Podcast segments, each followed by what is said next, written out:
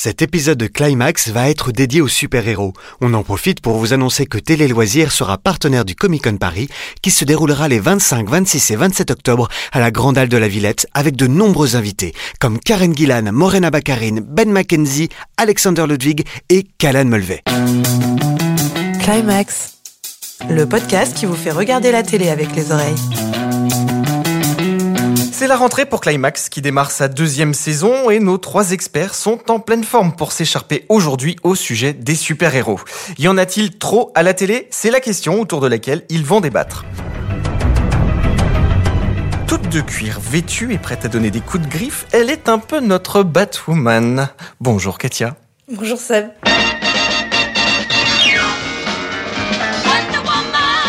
Elle n'en finit plus de tourner sur elle-même et de faire claquer son lasso.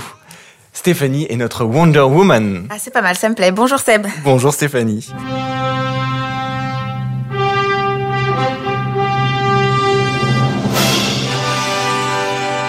Le point levé, la cape repassée, le slibard moulé, notre Superman, ou plutôt notre Super Yann, est aussi avec nous. Salut Yann. Salut, salut tout le monde. On s'apprête à faire nos adieux à l'archevêque Oliver Queen avec l'ultime saison d'Arrow. Sur HBO, Watchmen, une série dans laquelle les super-héros sont traités comme des hors-la-loi, est dans les starting blocks. Et The Boys a marqué les dernières semaines sur Amazon Prime Video. On va d'ailleurs s'arrêter un peu sur cette série, créée par Eric Kripke, à qui l'on doit notamment Supernatural, et qui est l'adaptation d'une bande dessinée de Garth Ennis et Derek Robertson. Alors, The Boys, vous l'avez tous les trois vu, qu'est-ce que ça raconte? Est-ce que je peux vous renseigner sur autre chose? Je suis pas là pour te balader. Ah, qu'est-ce que ça raconte? Ben, The Boys, c'est euh, un peu l'envers du décor du monde euh, pseudo-merveilleux des super-héros. On suit euh, un, un petit jeune qui s'appelle Huggy et euh, qui est amoureux de sa petite copine qui s'appelle Robin. Et un beau jour, alors qu'ils se tiennent euh, par la main, un super-héros super rapide qui s'appelle A-Train éclate littéralement la pauvre Robin. Dans un geyser de sang absolument délirant. Et donc Huggy, fou de chagrin et fou de rage, décide de se venger avec euh, et de mettre à jour le- les secrets cachés derrière euh, ce monde des super-héros pas si glorieux que ça. Enfin, ça, c'est le point de départ de la série, parce qu'en fait, pour moi, cette série-là, elle raconte pas complètement ça. Elle raconte euh, l'emprise énorme euh, de la société du divertissement dans notre société à nous. C'est-à-dire que même les super-héros qui véhiculent ou sont censés véhiculer des, des valeurs de, de, bah, de solidarité, de paix, de d'entraide, sont des immondes crapules qui ne servent qu'à enrichir la société multinationale qui les emploie. Bah, du coup, pour moi, c'est une série qui marque une autre rupture, en fait, qui donne une, avoir une autre image du super-héros qu'on n'avait pas vu avant et qui est très actuelle et euh, dont on va débattre. Je suis sûre qu'on aura plein de trucs à dire. Mais De nombreuses critiques, quand elles évoquent euh, cette série, euh, mettent en avant son irrévérence. Faut vraiment que tu te détendes le fion. C'est ce que vous avez ressenti aussi en regardant cette série? Bah euh, un peu oui et non en fait euh, effectivement ce qui est alors ce qui est amusant dans la série qui est produite par Seth Rogen qui est un un mec de la tribu de Judd Apatow, euh, un producteur acteur assez connu, c'est qu'il s'amuse en fait à se moquer à la fois de DC Comics avec les sets, les super-héros qui sont vraiment des décalques de super des super-héros DC Comics, à Superman, Wonder Woman, euh, euh, Flash, euh, Aquaman qui sont vraiment déclinés dans le, les sets. C'est la Et- Justice League, quoi. Ouais. Ouais. Et le l'entreprise privée euh, qui est euh, qui a une super puissante euh, du divertissement, c'est euh, c'est Disney Marvel. En fait, ils se moquent des deux en même temps. Moi, je trouve que où c'est révérencieux, c'est que c'est la première fois qu'on se dit que bah, un super-héros, c'est un homme comme tout le monde, mais pas qu'il a des failles et qu'il est torturé et que c'est pas son propre malheur à lui, c'est que lui, ça peut être un connard en fait. Et ça, c'est la première fois que je vois ça dans une série ou dans un film, qu'un super-héros qui n'est pas le méchant, c'est-à-dire, euh, c'est comme si tout d'un coup, Superman, on le voyait, euh, je sais pas, euh, dire une saloperie à un type ou dire, euh, enfin, faire des choses très humaines. Et du coup, pour moi, ça les rend, voilà, ça pourrait être toi et moi et, et leur travers. Et ce que j'avais pas vu, en tout cas, moi, pour l'instant, ni au cinéma, Aussi ni Ah, au dans les cinéma, séries. t'avais avais Hancock déjà qui faisait un peu euh, ce côté un peu re- relecture du, euh, du super héros. Ouais, enfin, leur travers, c'est quand même des criminels, quoi, pour certains. hein. Enfin, il y en a un qui viole, il y en a un qui tue. euh, On en met une branlée quand ils franchissent la ligne rouge. Travers, c'est peut-être pas le mot, mais c'est, enfin, enfin, voilà, si tu me dis que des- si tu annonces que tu tues des gens euh, à la machine à café, ma Steph, je vais quand même regarder autrement. Bah, Euh, c'est pas les travers de chacun d'entre eux. C'est vraiment au contraire pousser le curseur euh, très loin. Ce sont des criminels, quoi. Enfin, Après, euh, ils ont toujours tué tuer des gens, sauf que là, ils n'ont pas de valeur. Et c'est la première fois, moi, que je vois ça dans des super-héros qui sont censés être des héros d'une série, Mm. en fait.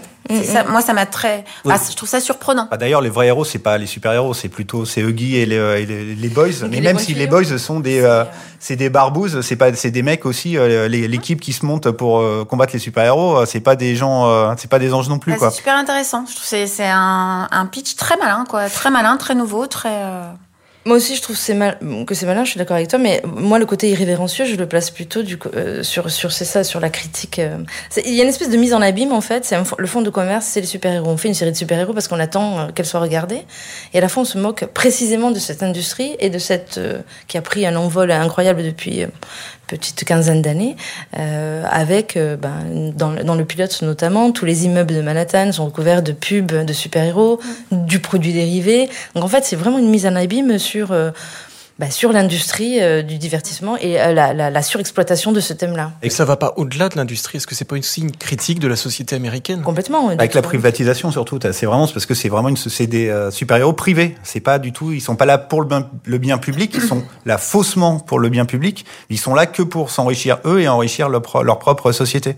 Moi après le, tout ça je le vois dans la série, mais après je trouve euh, moi le problème que j'ai avec cette série c'est que c'est des thématiques super intéressantes, mais qui sont vraiment euh, traitées de manière euh, hyper légère, voire même qui sont euh, complètement euh, balancées au niveau de l'art des intrigues quoi. Tu vois par exemple il y a une scène de viol.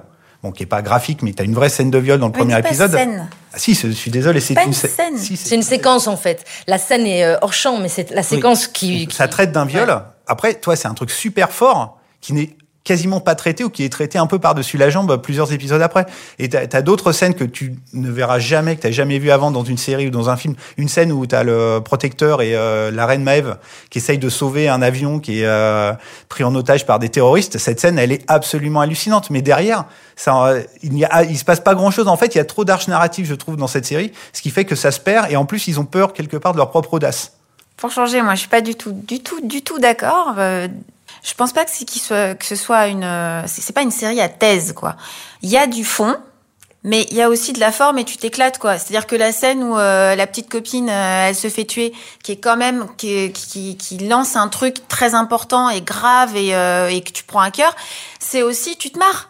En fait, tu te marres, le mec il reste avec les deux mains. euh, Enfin, il y a un peu un mélange des deux, c'est-à-dire que tu- ça reste un divertissement, mais un divertissement intelligent ou qui te lance des pistes et qui te fait réfléchir sur la société d'aujourd'hui et pas que la société américaine.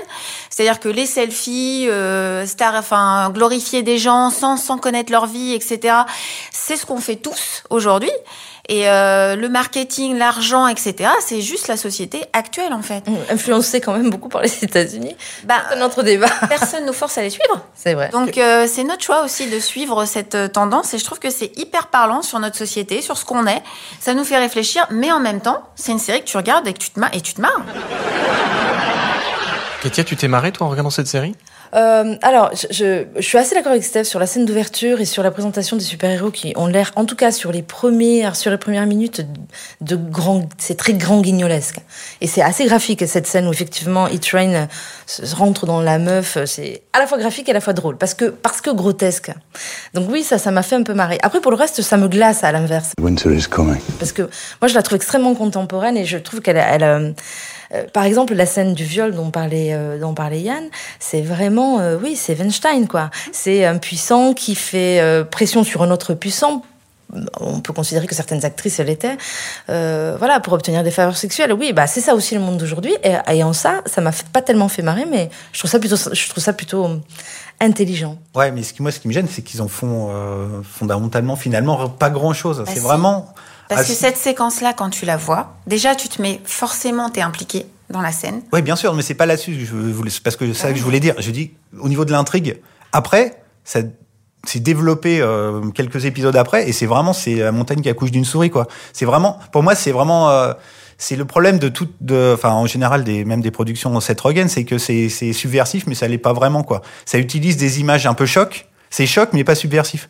Bah. C'est vraiment c'est ça qui me gêne un peu, c'est que ça montre des scènes la- impressionnantes, mais derrière ça dit pas grand La chose. scène en elle-même est hyper subversive. Et Bah, définition à- subversive peut-être, parce que Et- ça veut dire quoi? Ouais. Non mais c'est derrière ça dit rien, c'est juste, fun, c'est juste du fun, c'est juste. Ça dit Bon, tout. Du grand Cette guignol. scène, cette scène en 30 secondes te dit tout sur les rapports humains, sur les rapports de pouvoir, sur les rapports entre les hommes et les femmes, sur, enfin, ça te dit tout. T'as Non, tout dans il y a zéro séquence. conséquence. C'est juste que le problème, c'est que Mais comme, pardon, mais comme aujourd'hui Weinstein, il n'y a pas beaucoup de une fiction, On conséquences. n'est pas dans la vraie vie. Puis Eh ben. Weinstein, il y a- il y, a du, il y a des conséquences. On est dans une procès et tout. Oui, enfin, Puis c'est pas une série MeToo, tu vois. mais c'est pas une série, surtout on va pas faire une, une thèse philosophique sur. euh, Enfin, ouais, ça reste du divertissement, Voilà, comme l'a dit Steph. C'est bien que ton divertissement te fasse réfléchir. Et après, j'ai pas vu, soyons honnêtes, j'ai pas vu l'intégralité de la série. Je n'ai pas vu, tu vois, sur la longueur, donc je ne sais pas ce qu'ils en font vraiment. euh. Bah, franchement, moi, c'est c'est vraiment la montagne qui accouche d'une souris. Mais même toute la série, enfin, le, le climax, il est euh, vraiment, moi, je le trouve hyper déceptif. T'as- En fait, ça se termine sur l'arc entre le. euh, Spoiler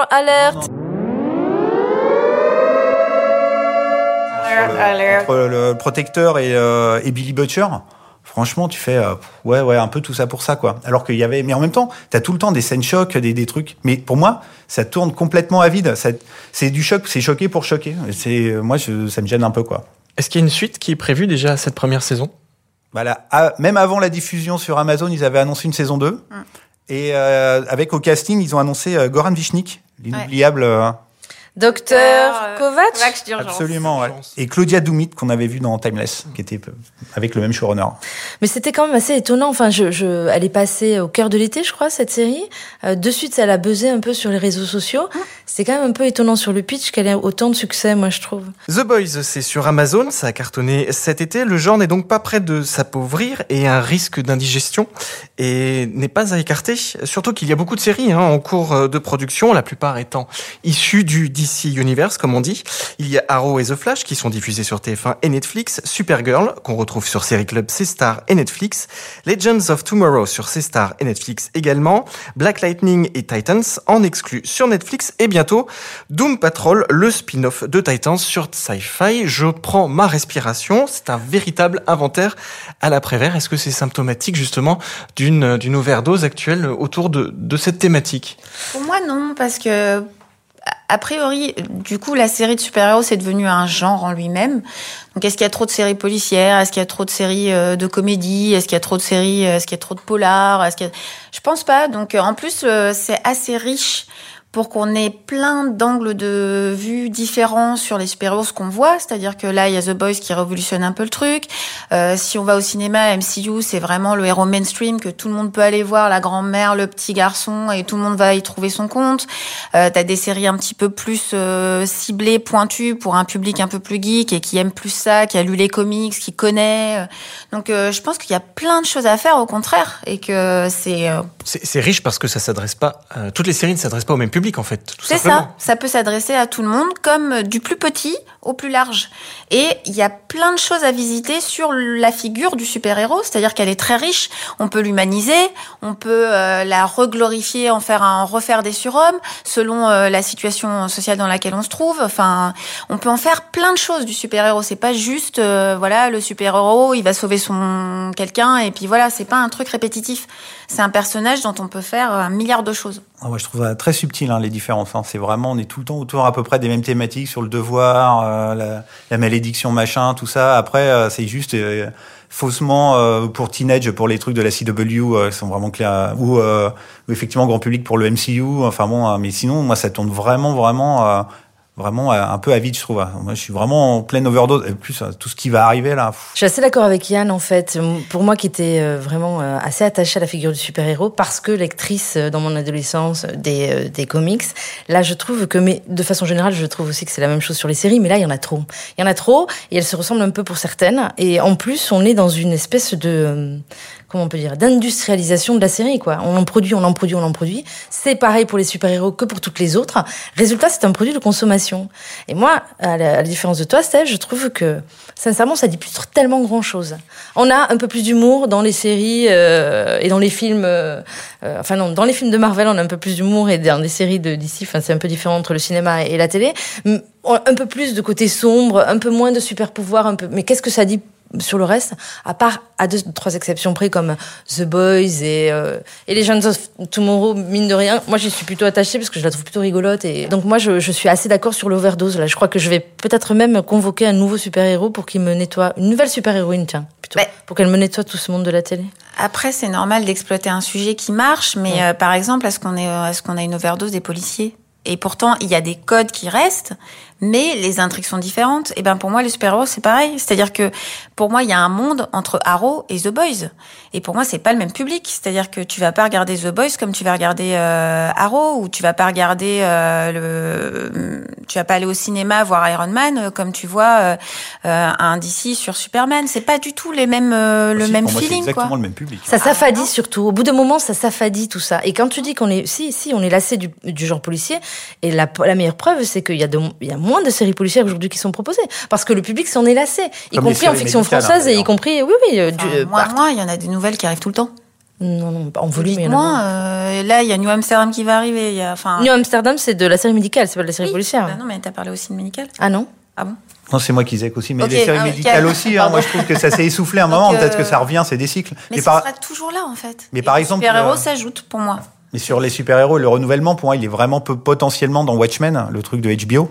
Parce que pour le coup, c'est vraiment un, déjà un comics euh, déjà totalement à part quand c'était sorti, qui a engendré un film, aussi assez à part le film de Zack Snyder. Et là, après, euh, c'est vraiment pareil. On est sur un, là pour un truc complètement fou. On est sur une dystopie. On est sur euh, des super-héros qu'on pas, on est plus sur le monde des vigilantes parce que c'est pas, c'est des super-héros sans pouvoir. Mais c'est plus des super-héros tels qu'on les conçoit, du coup. Ah bah si. C'est ça euh, l'histoire, pour bah, moi. hein. Batman, c'est un super-héros sans super-pouvoir. Non, mais bien sûr, pour le coup, Batman c'est un super-héros. Mais Watchmen, tu l'as dit toi-même, c'est une dystopie. C'est pas euh, les, super-héros, c'est dans le monde contemporain tous. Enfin, c'est dans le monde d'aujourd'hui. Il n'y a pas d'alternative de monde Ah alternatif. bah c'est juste une dystopie, c'est un principe de départ où en fait t'as Mais le- d'accord, mais les, les super-héros, ils ont été construits historiquement, pour le coup, sur l'histoire et en réaction aux événements qui se passaient. Bah- Superman, c'est pour euh, contre les nazis ou contre euh, comment ça s'appelle les quatre fantastiques. C'était par rapport à la guerre froide et la peur de l'atome. Enfin, tout ça, ça s'est construit par rapport à notre euh, réalité.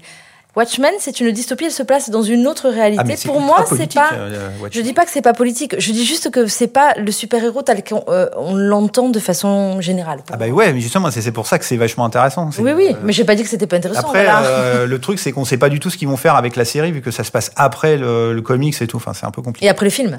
Et après, enfin, après les comics, ouais. Mais justement, tu vois, ça prouve que tu peux faire vachement de trucs avec les super-héros, qu'on n'a pas fini d'en parler, qu'on n'a pas fini de, de voir leurs euh, leurs leurs différentes facettes, même si c'est des trucs fins, c'est quand même des choses, euh, t'as un milliard de choses à inventer, quoi.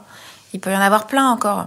Je serais euh, l'overdose, non Pour le coup, euh, Katia, tu, le soulignais, les super-héros ont accompagné l'histoire aux États-Unis. C'est quand même un genre très américain, les super-héros. Qu'est-ce qui fait que ça plaît au public français, par exemple? Bah moi je pense simplement parce que déjà le super-héros c'est une figure rassurante, quel que soit le contexte. C'est-à-dire soit c'est rassurant par rapport à une guerre, soit c'est rassurant parce que ah bah ils sont comme nous finalement, euh, ils ont les mêmes travers.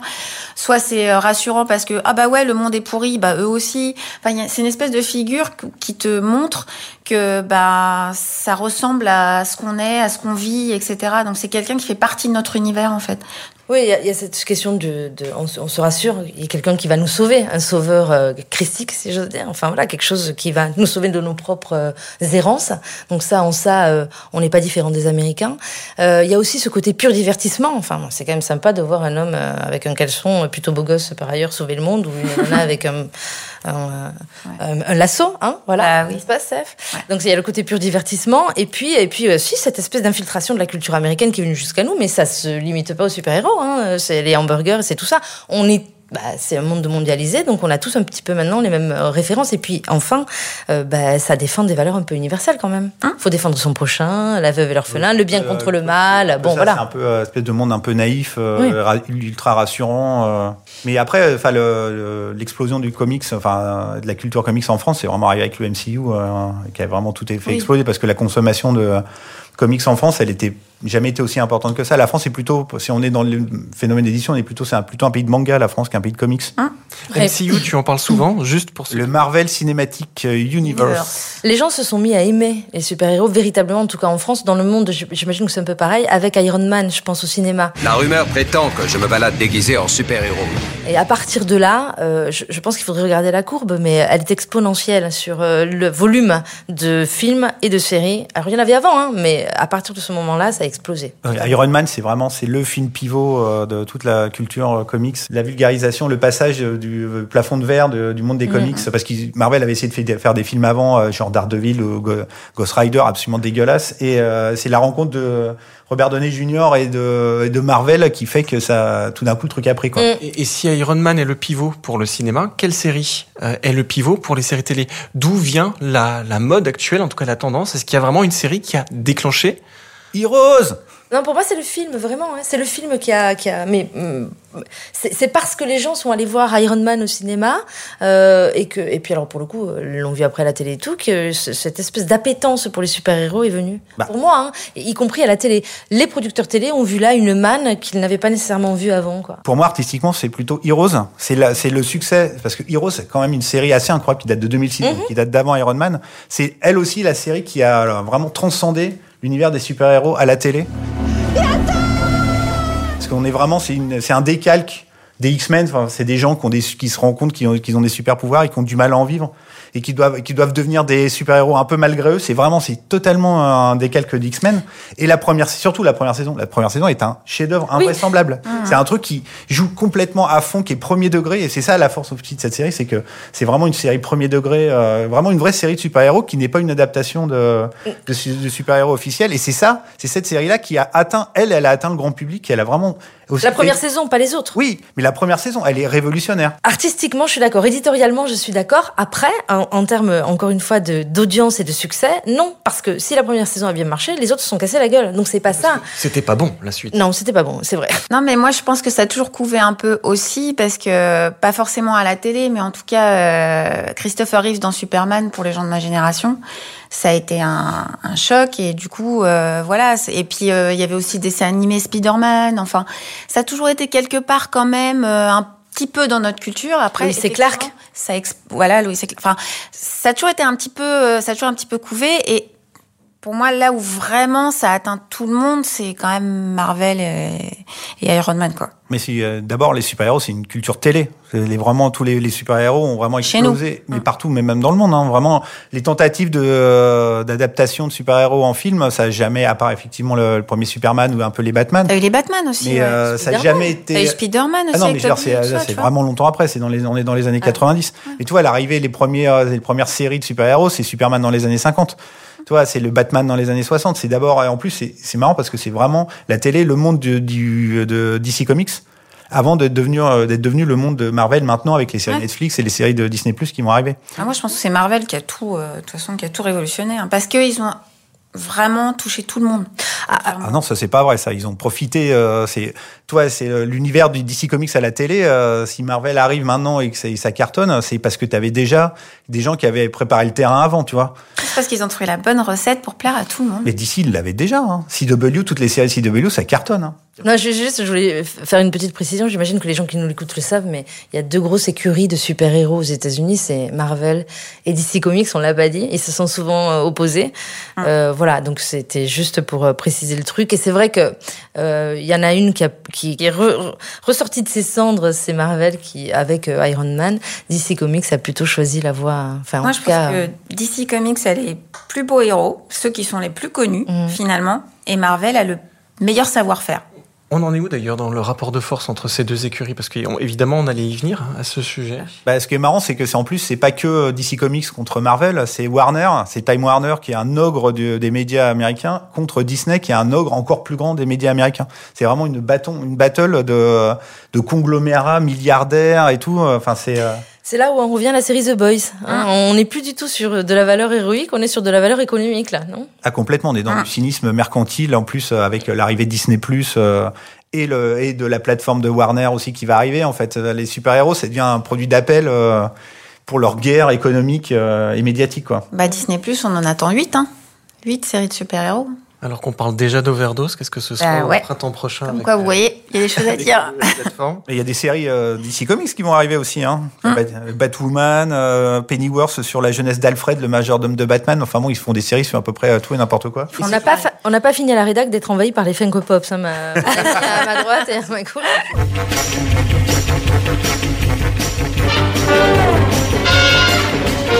Du coup, là, on voit qu'on on réexploite toujours des univers qui ont déjà existé à la télé. Il y a Pennyworth qui va euh, bientôt arriver. Batman, c'est pas la première fois qu'on en parle dans une série. Les super-héros ont toujours été présents euh, à la télé. Mais juste pour le, le petit clin d'œil, le premier héros, euh, le premier super-héros médiatique enfin, qui est sorti au cinéma, c'est pas américain, c'est français.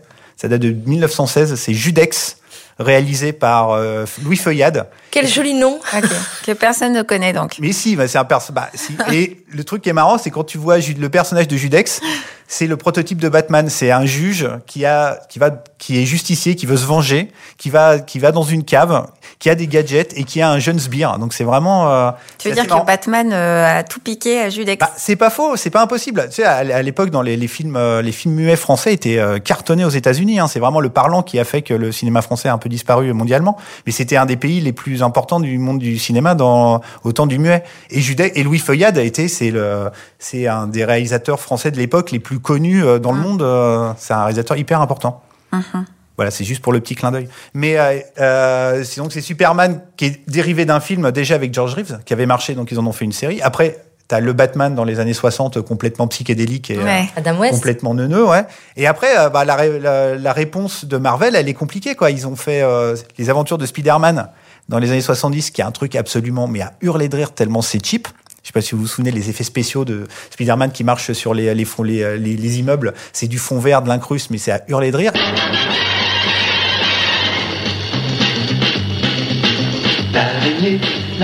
Et après, t'as Hulk. Et tu vois, c'est vraiment les premières, les premières séries Marvel. Waouh, les premières séries sur les super-héros. Marvel, c'est pas terrible, quoi. Alors que Oui, t'avais c'est Wonder bien. Woman, t'avais Batman, t'avais Superman, qui était beaucoup plus, euh, Ouais. pour le coup, plus iconique, c'est marrant, quoi. Ouais, Comme iconique, quoi. comme enfin les euh, effets spéciaux sur Wonder Woman, c'était quand même pas la classe à Dallas. mais on hein. s'en fout. Mais en revanche, euh, oui, la présence des super-héros à la télé, elle n'est pas que dans la série euh, classique, elle est aussi dans la série animée. Il y a eu beaucoup de séries euh, animées également. C'est là où ça s'exprimait le mieux, en fait. Hein. T'as des séries cultes sur, bah, sur les X-Men. Bah, pour le coup, c'est plutôt des séries, hein. c'est souvent Mm. des séries Marvel hein, qui sont comme ça. On peut parler de séries qui sont ni DC Comics, ni Marvel. Qui sont aussi des séries de super-héros. Bah, on, en, par- on parlait d'Heroes tout à l'heure, mais on peut aller revoir dans les années 80 des séries un peu neuneux comme genre Manimol, l'une des séries euh, préférées. tu enlèves nos Ouais. deux tout de Alors suite. là, euh, là, tu vas te retrouver avec deux super-héroïnes sur Alors, le paletot. Vas Est-ce que c'est On ne touche pas Manimol à Manimol.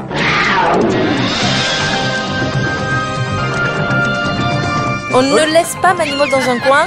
Yann, Justement, Manimol, est-ce que c'est pas un super-héros? Non. Bah si, il a des super pouvoirs, il sauve des gens. Manimal est unique. Oui. C'est un mutant, euh, tu vois, comme Tonnerre Mécanique. Tonnerre Mécanique avec sa petite non. moto là, c'est un super-héros, c'est Batman. Ne mélangeons pas tout. Ah bah non, T'as qu'à dire que David Hasselhoff, PK2000, c'est un super-héros Bah, c'est aussi, non limite. Je pense que ce qui nous passionne au fond, c'est de faire de l'être humain euh, le, le- quelque chose du, du mieux possible en fait, le plus puissant, le plus fort, que ce soit du super-héros, du héros médical, du héros policier. On cherche le mec qui est le plus fort que tout, tout le monde, qui, a- qui a des sens aiguisés, qui est, qui est hors norme, qui est inhumain en fait quelque part. Donc je pense que c'est ça qui est fascinant au fond et du coup c'est pour ça que les super-héros ça se retrouve un peu partout. Et tu parlais avant du premier film français, Judex. Ouais. Est-ce qu'en termes de série télé, en France, on s'est essayé aux, aux super-héros? Il y a eu une tentative qui s'appelle HeroCorp notamment, fait par euh, créée, jouée, écrite par Simon Astier, le frère euh, d'Alexandre, euh, créateur de Camelot, euh, qui a eu euh, un véritable succès pour le coup et qui a une vraie fan base très importante. C'est une Voilà. série, euh, bah, c'est une série très très drôle, qui est hyper euh, qui est hyper respectueuse de l'univers du comics. Ça a été co-créé par Alban Lenoir aussi, juste pour Exact. la petite, petite info. Mais euh, c'est une série un peu maudite. Elle est arrivée en 2008. Il y a cinq saisons étirées euh, jusqu'en 2017. C'est une série qui est malheureusement pour elle arrivée trop tôt en France. Elle est arrivée. Ils ont trop suivi le- le- l'engouement aux États-Unis des super-héros, alors qu'en France, c'était pas encore trop ça, parce que justement, on en parlait tout à l'heure, la France a jamais est devenue un, plutôt un, un pays de comics, mais vraiment récemment, à l'époque, pas du tout. Et donc, c'est, ils ont galéré, ils ont changé de chaîne de diffusion. En fait, la seule chaîne qui les a suivis, c'est France 4. Ouais, bravo d'ailleurs à ce, Et, à ce euh, propos, bravo le service public pour donner la chance à ce type de série d'exister. Et malheureusement, ça n'a jamais vraiment marché, alors que c'est euh, super intéressant, hyper respectueux. Enfin, c'est très, euh, la, Ça, première saison, c'est très très drôle, quoi. Si on doit parler de séries parodiques, celle-ci, elle l'est. Ouais, sauf que le final de la saison 1, il est super dark et sur le, le- le- les origines du héros. Donc ça, c'est à la fois de la parodie. Et c'est pour ça que c'était euh, vraiment, tu sens que Simon Astier était un fan de super-héros. C'est parce que c'est vraiment aussi ultra sérieux. L'autre truc qui est marrant, c'est euh, au Japon aussi. Il y a une euh, série, un manga et un animé absolument génial qui s'appelle One Punch Man, qui lui joue à, fond aussi dans l'univers des super-héros, mais version manga. C'est vra- c'est euh, vraiment très très drôle et pour le coup on n'est pas loin de The Boys avec euh, l'espèce de société avec plus plein de castes de super héros et c'est vraiment parodique. Alors, ouais, mais. parodique et aussi hyper euh, sérieux dans le film dans le truc Un de baston euh, japonais. Enfin c'est très très drôle. On n'a on n'a pas parlé quand même parce que euh, One Punch Man, on voit le, le mec, enfin, graphiquement, il est pas très beau. Or, une Ouais, des je, je suis absolument pas d'accord. hein. Enfin, non, non, non, non, attends, je. je euh, euh, en termes. Si, tu. Comment, t- comment Tu veux expliquer dire, ça tu, tu n'aimes pas les chauves, Katia?